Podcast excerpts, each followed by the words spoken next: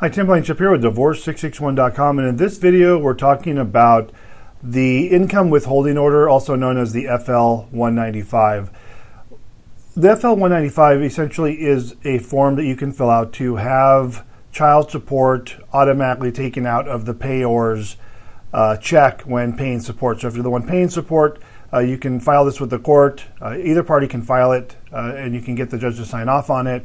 And essentially, you then serve it on the employer, and then the employer will pay direct the child support uh, and or spouse support. But we don't recommend it for the spouse support.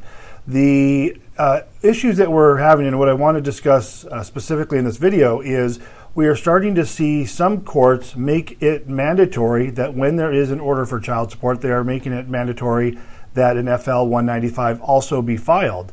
Now, there isn't anything that says this has to be done, but we are seeing one particular court, and I just did a video about this court, which is the Pomona Courthouse.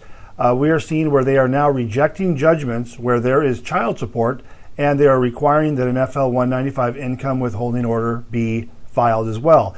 And that's causing some concern for our clients. And this is this is new. We never file the FL 195, and most of our cases that have children have child support built in, and we just have it paid directly to the spouse receiving. But now we have a court requiring the FL 195 being uh, required, and they're rejecting the judgment in its entirety, meaning they won't even accept it without the FL 195 being attached. So that said, we are having to file it. Otherwise, of course, we can't file the judgment. And when we notify our clients that we're seeing this trend, they of course become concerned because they don't they didn't want that to happen. They didn't want to have an income withholding order uh, for various reasons. They didn't want you know their employer to know. Maybe they work for a small employer and they don't want their, them to know that they're having to pay child support, or maybe that they even got divorced. So here's the workaround. We're filing the 195 when mandatory by the court, and then what we're telling our clients is just don't send it to your employer. So you have a court order for income withholding order. The only way that's going to happen and come out of your check is if you send it to your employer once it's filed.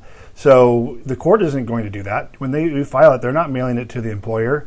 If that changes, I'll let you know. But as of this recording, they are not sending these out, nor have they ever. You file the income withholding order, they mail it back to you, and it's up to the person who filed it to send it to the employer to collect the child support. So the workaround on the FL 195, if you find it's being required in a court you're filing in, go ahead and file it, and then just don't send it to your employer. Tim Blankenship, divorce661.com. Hope you're having a great day. We'll talk to you soon.